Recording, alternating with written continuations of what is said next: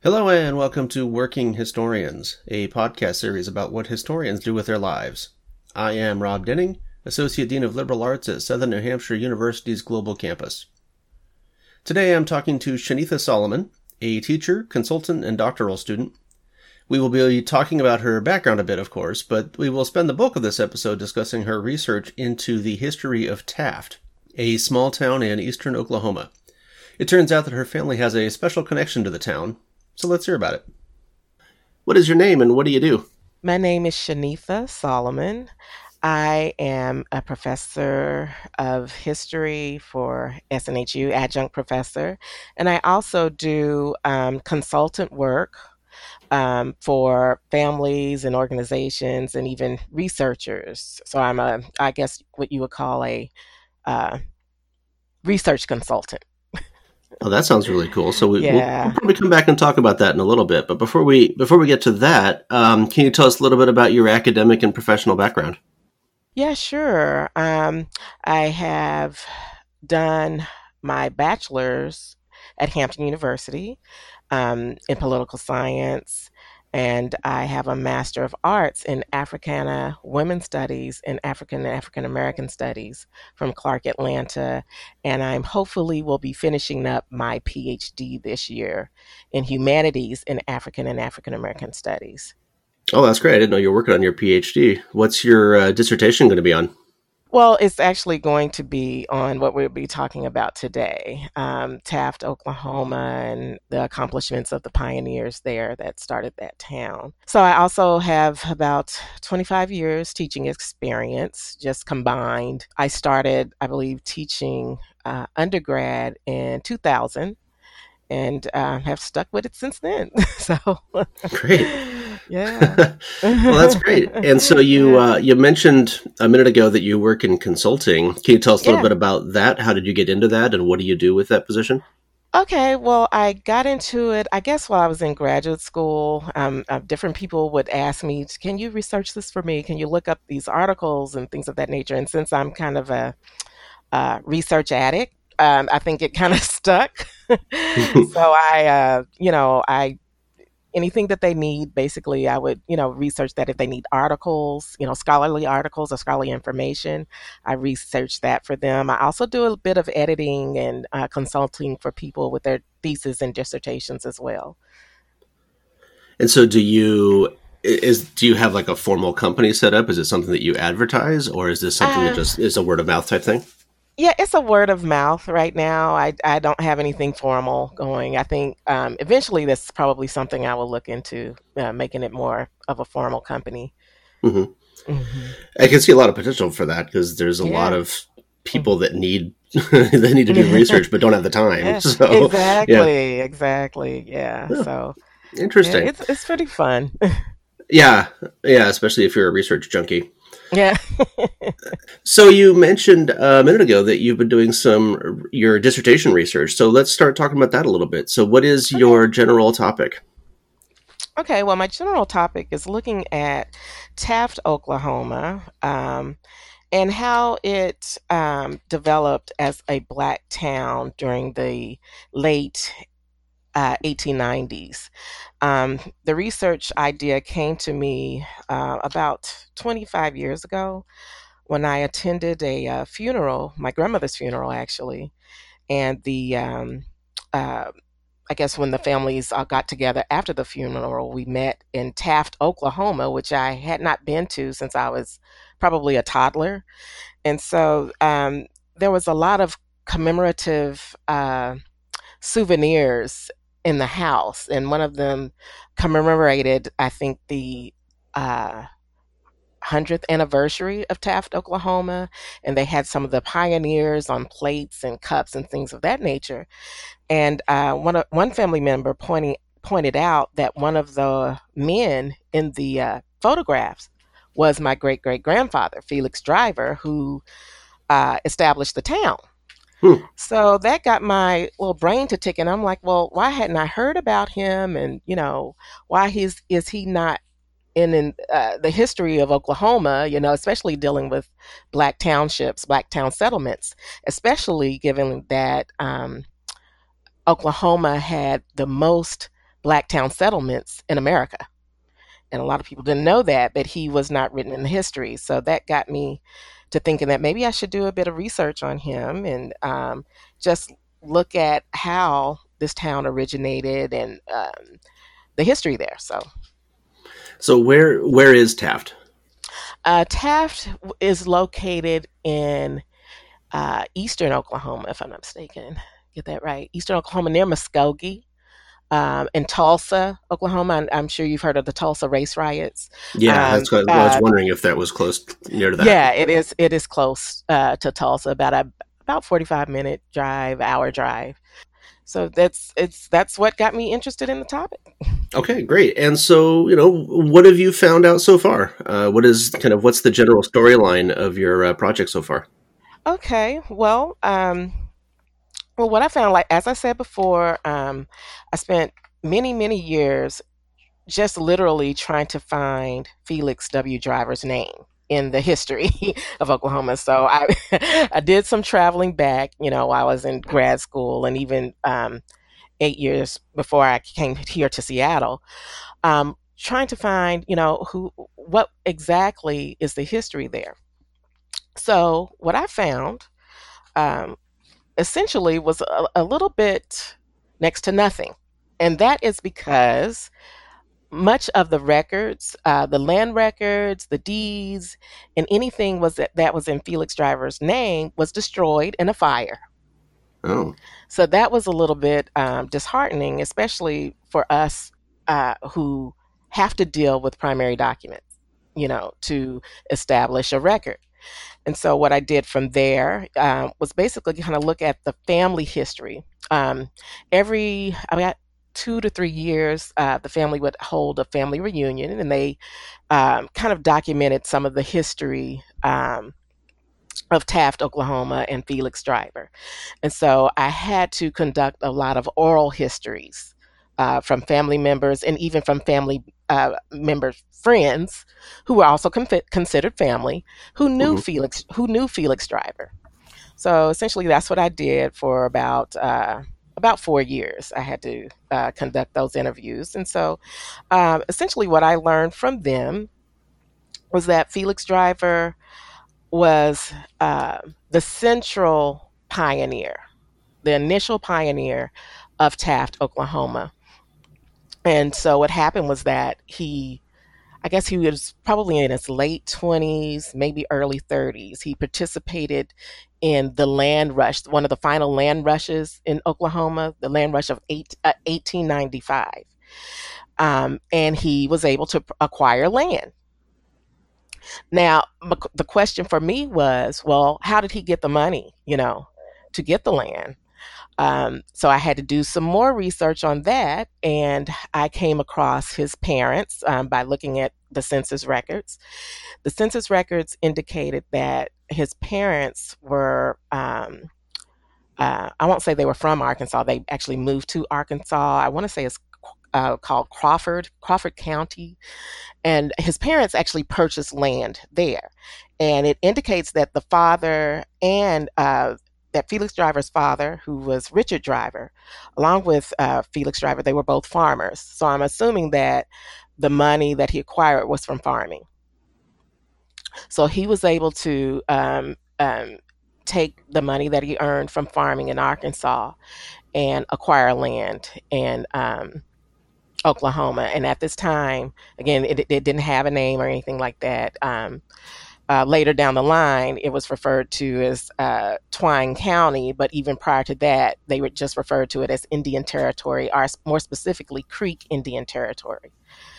So he purchased that land, and apparently as the Black Exodus was still ongoing in the South, more as African Americans were leaving the South due to sharecropping practices, the peonage system, and just cruel systems of labor.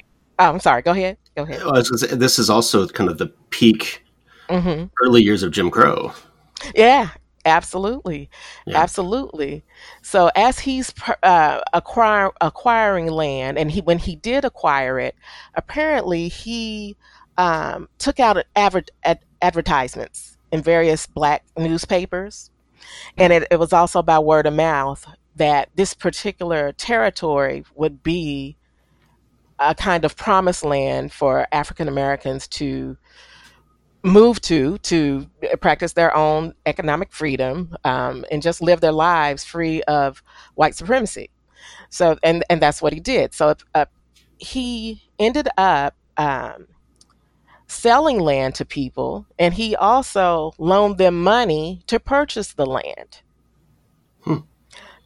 And so when a family member, it was very interesting because, you know, she referred to him as a loan shark. I don't know if I would have called him that, because I don't know if he, you know, beat people up if they didn't pay him back. Because many of the people I spoke with, you know, referred to him as a very good man. He is very upright and always giving. He was really, really giving and very generous.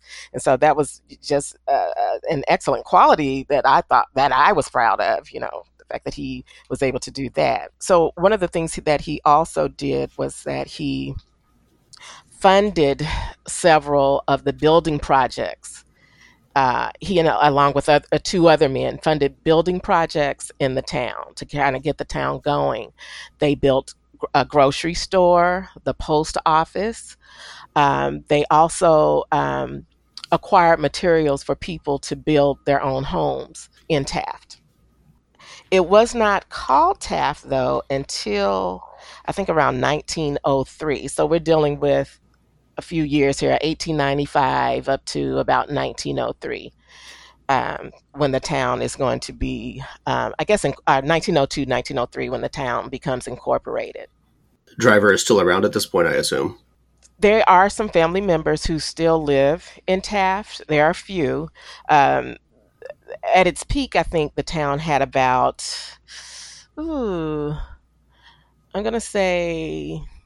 about 250 people in the early 1900s, and it grew to about 400 people. I'm sorry, it grew to about 700 people, I think around in the 40s, but it did start to decline a little bit as a result of the Great Depression, so a lot of people started to leave and move to either Tulsa or Oklahoma City. But there are a few people still there today that are still living, but it's kind of a I won't call it a ghost town, but maybe it's more abandoned in a sense, and it's very rural, of course, because it's not a city, it's just kind of a settlement. When the town incorporated in 1902 and 1903, was he was still around at that point, so he was still involved in the town. Exactly. He was still alive. I don't believe I found an obituary. He did not pass away, I believe, until 1954. If I'm not mistaken. Okay. 1955. So, he was around for a while. And they said, throughout his whole life, he always had an open hand, helping people do whatever they needed to do in the town. One of the other ways, just going back to how the not only Felix Driver, but even other community members acquired wealth, was that many of them invested in oil, in the oil industry. In Oklahoma. So that was interesting, coupled with the fact that they were still agriculturalists. They grew their own food, sold their own produce. They would often, certain women in particular, would take the produce even as far as Tulsa to sell it.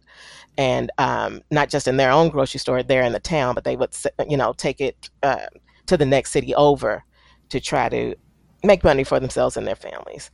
Mm-hmm. So it was an independent economic town. I would say that it was. I'll say this. It was kind of codependent because, like I said, they would go to other towns to sell their products. Just to kind of recap the story so far. So Felix Driver bought the land in the mid 1890s ish, whenever that land rush was.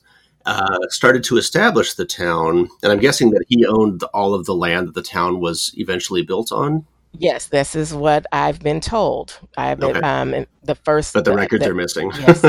Yeah, the records indicate otherwise because it was not initially Taft. Even Taft is also referred to as Twine Territory.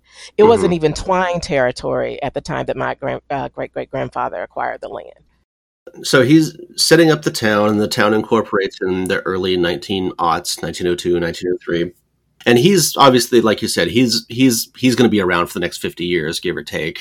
And so the town is kind of evolving as a rural community, and is it still maintaining kind of that characteristic of being mostly African-American, or is it attracting a more diverse crowd, or is it?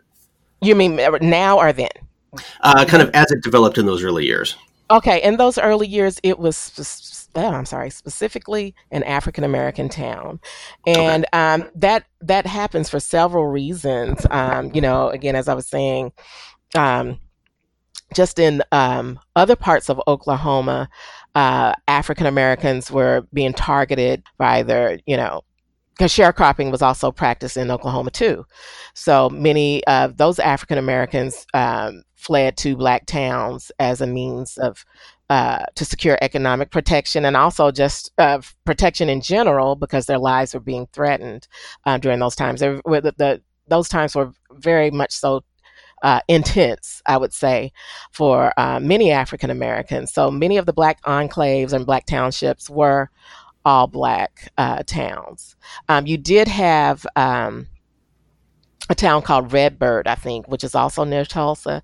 I think that they did have a few Native Americans and a few whites that lived in those towns. But towns like Taft and Boley, which is another prominent black town in Oklahoma, were all black townships. Yeah. And when they were developing these towns, you may or may not have come across this, so I'm just kind of wondering here.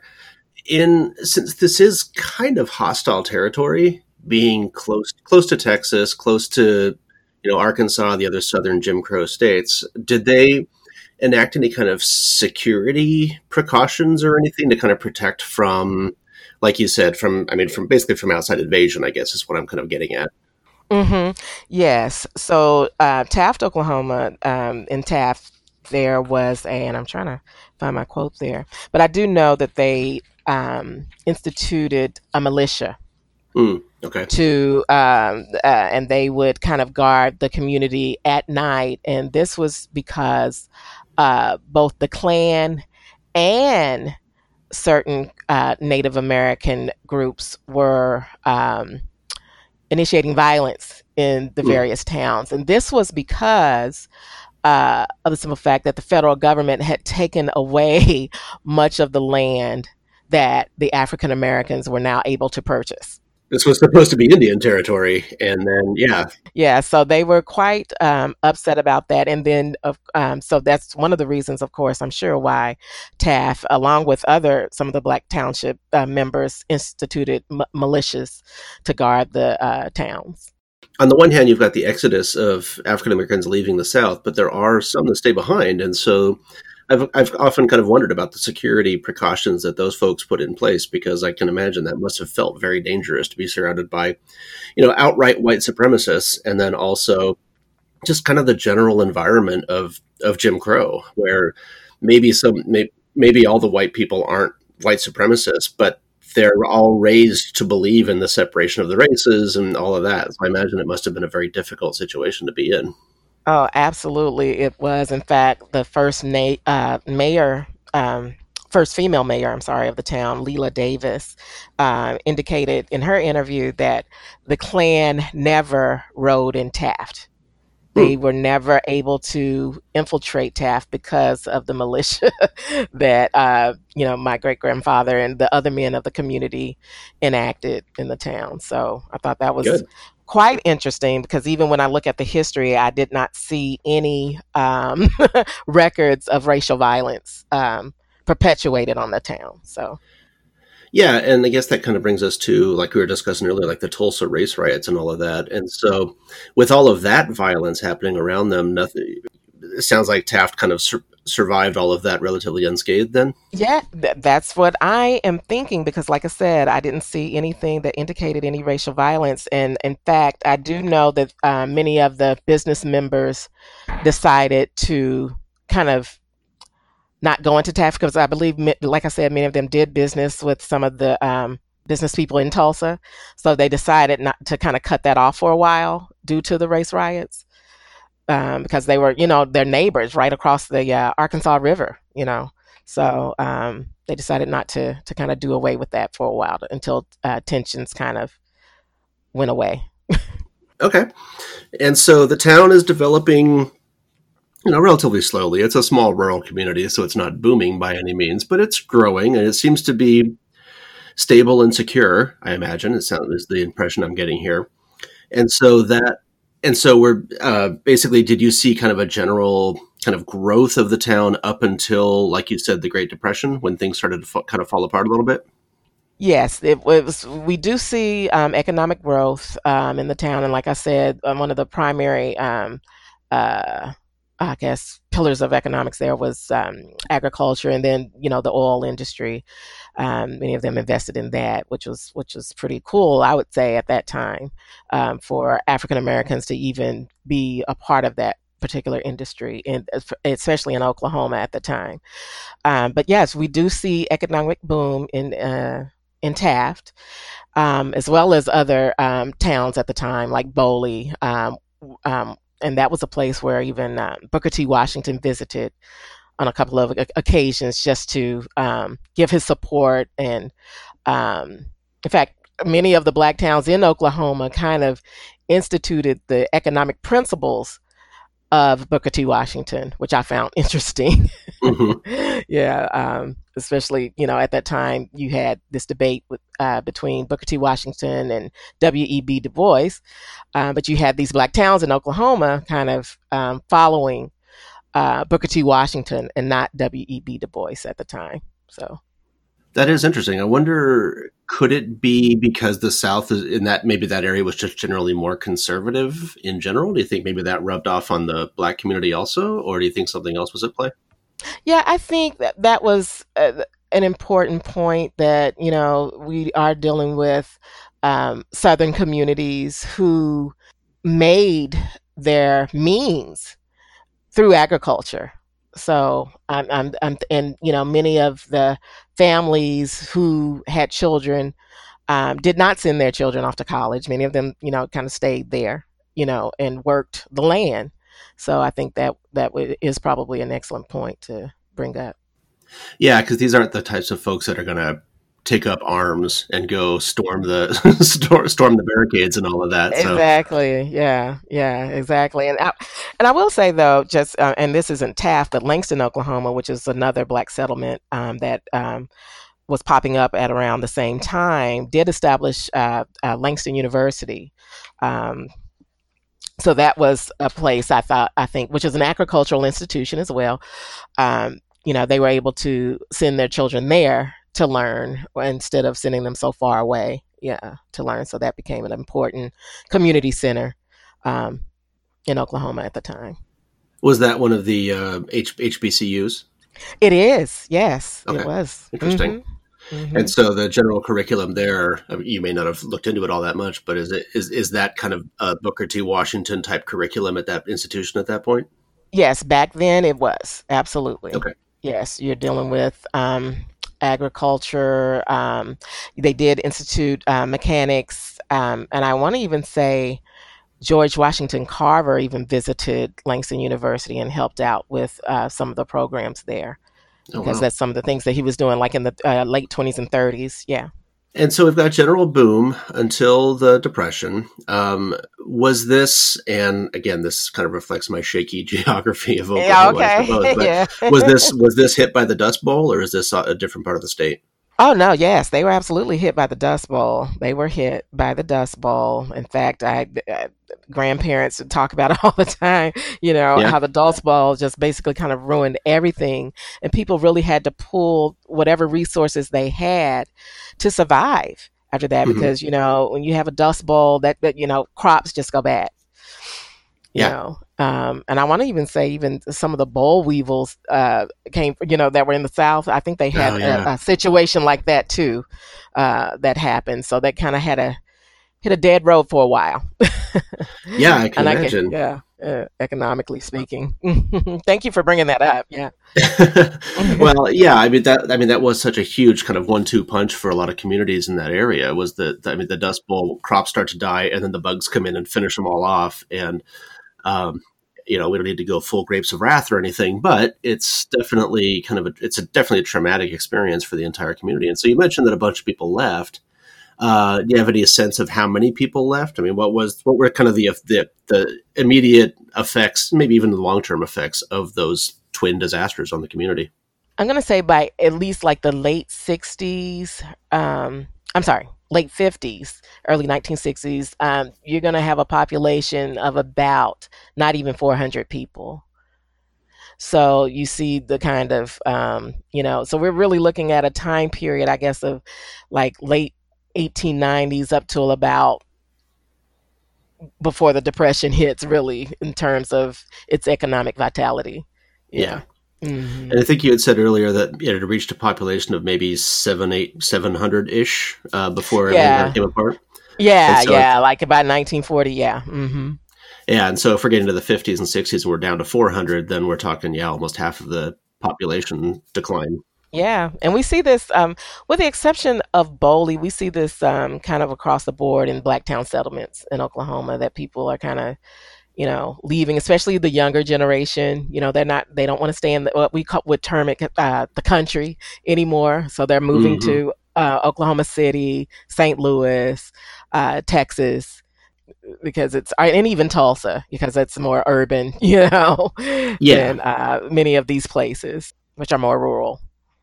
Yeah, I'm in Ohio now, and we moved here about 15 years ago, and so I didn't grow up here, but that's kind of an issue happening here also, is that Ohio had a whole lot of rural small towns scattered across the state. And ever since tracing it all the way back to the deindustrialization of the late, the progressive era and the Gilded Age and all that, I mean, there's been kind of this long, slow decline of rural communities here in Ohio, and to the point now where there's, in some places of the state, it feels like almost a crisis that all the young people are leaving. It's leaving behind just the old timers who are going to become greater, how do you phrase it? Greater costs to the community to take care of those people. And so, we're kind of seeing how that is in the long term is going to be kind of a demographic problem. And so I imagine the similar things are happening around that area too. Yeah. I think, like you said, it kind of happens across the board. Yeah. So what is so how would you characterize Taft since in recent decades? It sounds like it's shrunk probably because of the smaller population, but how would you characterize it now? It's a very, very small community. Many of the there are virtually no stores there. None of the stores that were there during, of course, 100 years ago are there anymore. It's basically a place, I think, just where people just kind of live. It really doesn't have the economic vitality, like I said, that it used to.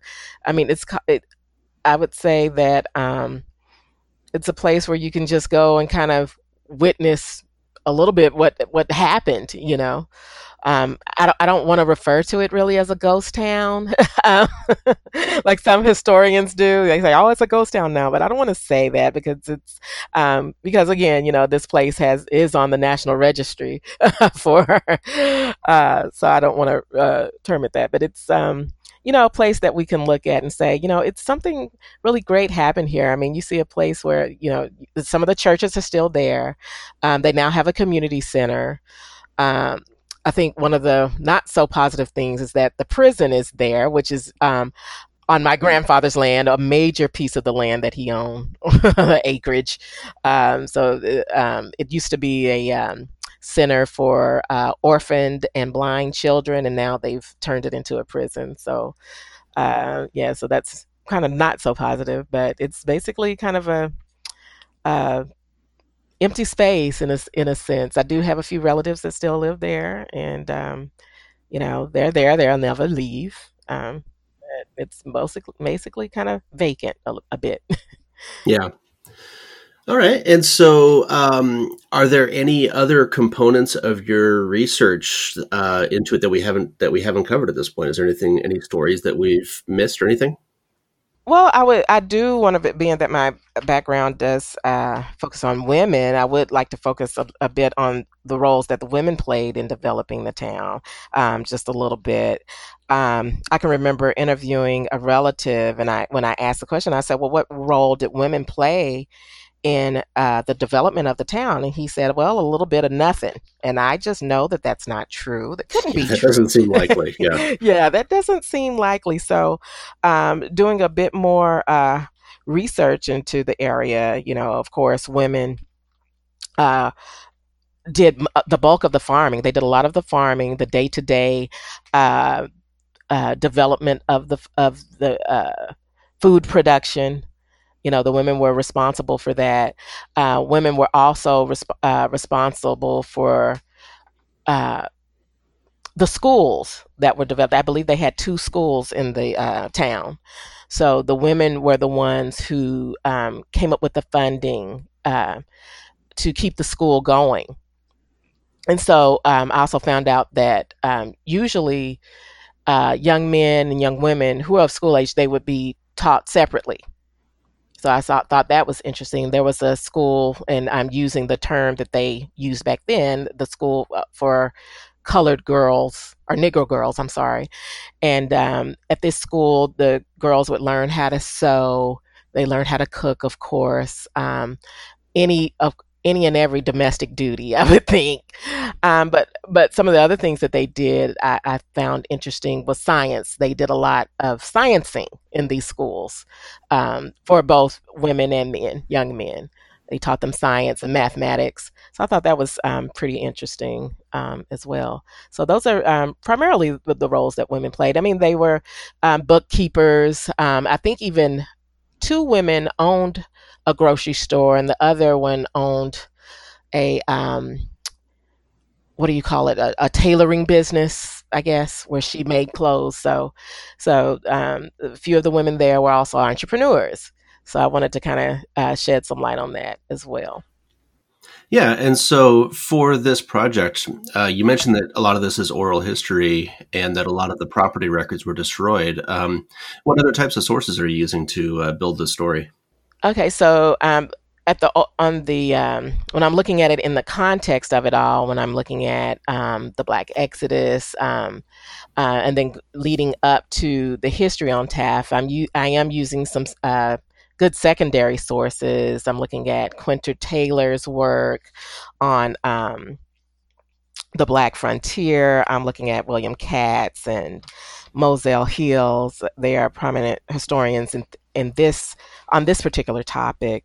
So primary sources, though, have kind of been a little bit interesting. I was able to find some diaries. There was Leela Davis, the mayor who I spoke with. She had some diaries of her grandmother and great-grandmother as well, in looking at some of the schools that the women developed. So I thought that was interesting. So that was one of the primary sources that I was able to use. I also did some research looking at newspapers from the time era. So that was pretty much it. And then, of course, the oral interviews, just to see how I can hold the interviews up to some of those sources. So yeah. Well, that's great. I mean, yeah, those sound like really useful sources. Yeah. And then, like you said, especially since a lot of the land records were destroyed. Yeah. That's unfortunate. Yeah, it is. It is. And I was, you know, and what can you do when things burn in fire? Right. Well, it was the 1890 census that was completely destroyed in a fire, I think it was? Yeah, I think so. Yeah. Mm-hmm. Yeah, there are unfortunately just large holes in our sources, and there's not a whole lot we can do about it.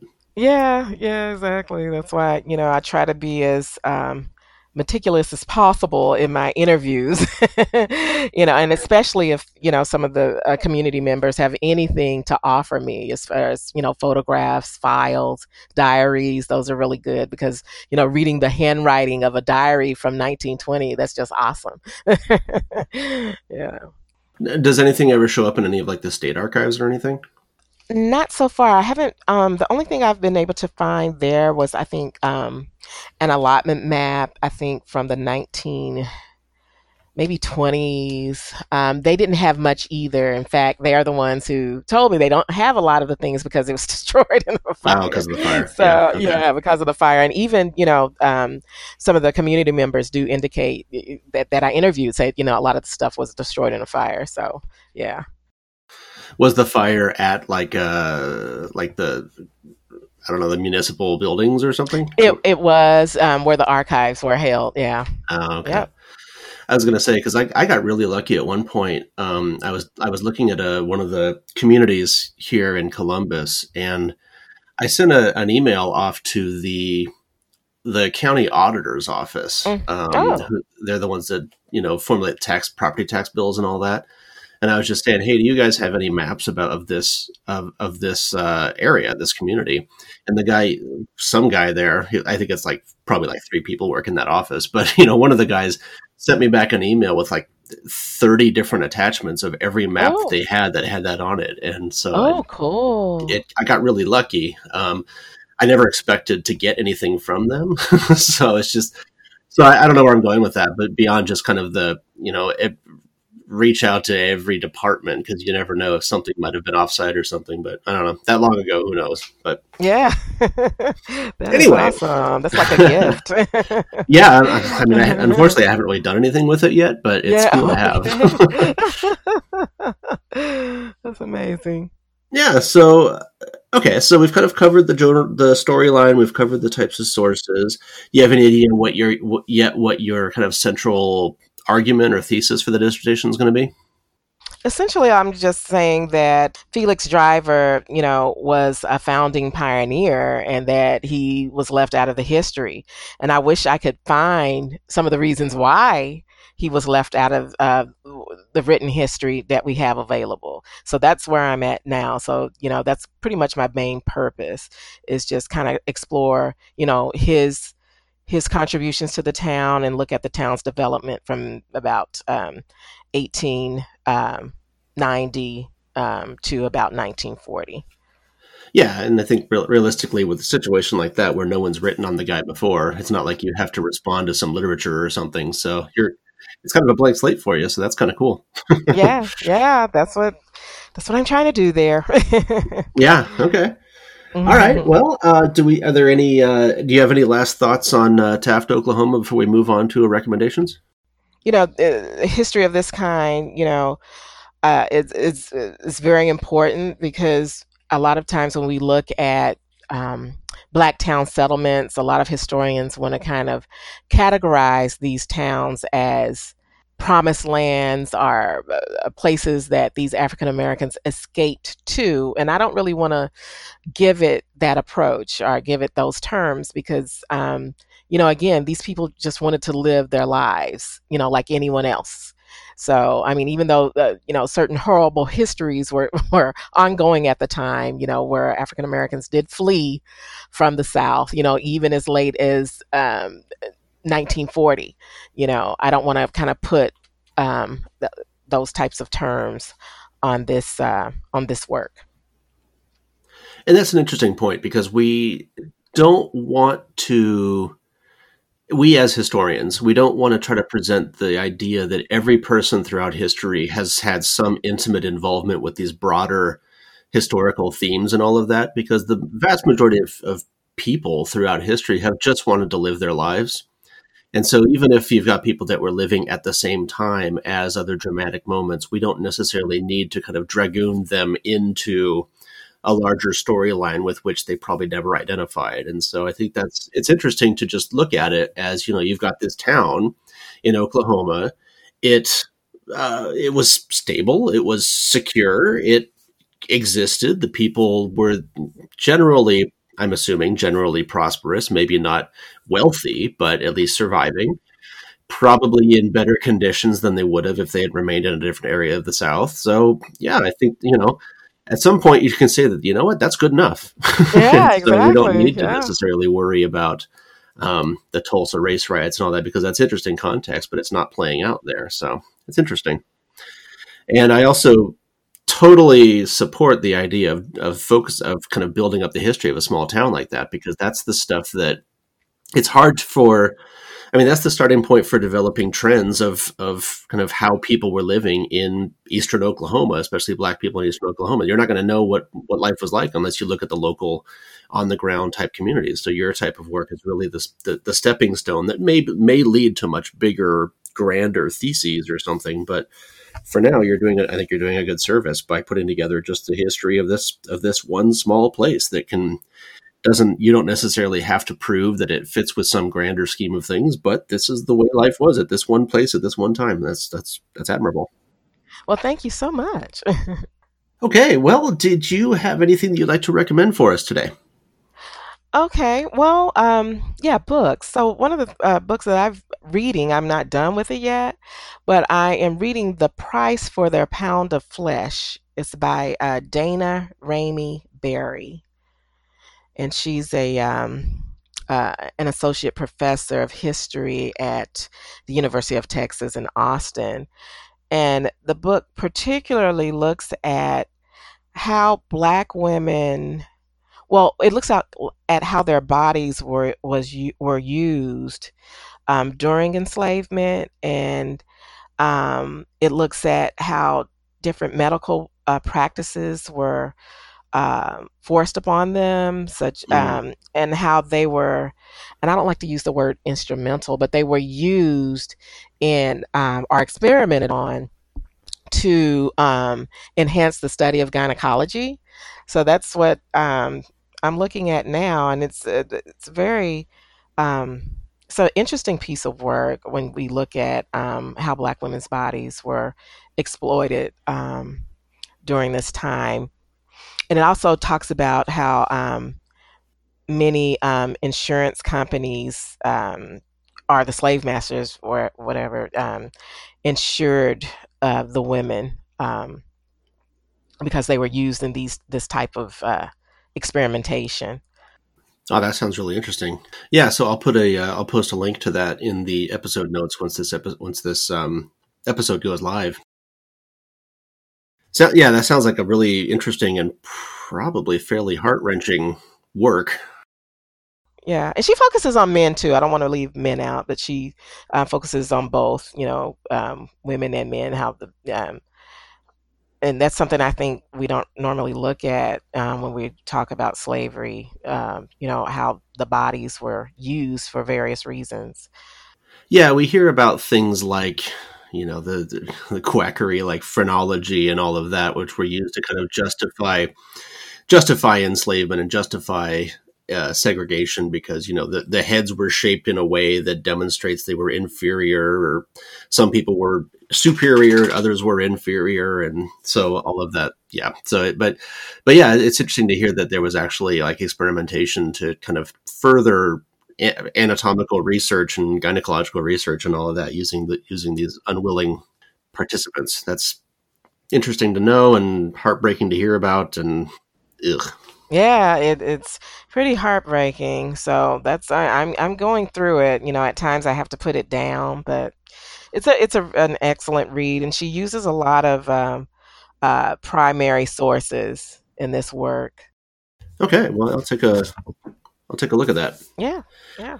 All right. I'm going to recommend a book by Jamie Goodall, who is a historian that I actually interviewed for this podcast back in November of 2019. Anyway, the topic of our conversation, or one of the things we were talking about, was her research into pirates, and she just is publishing a book on it. It's really interesting so far. It's called Pirates of the Chesapeake Bay: From the Colonial Era to the Oyster Wars by Jamie Goodall.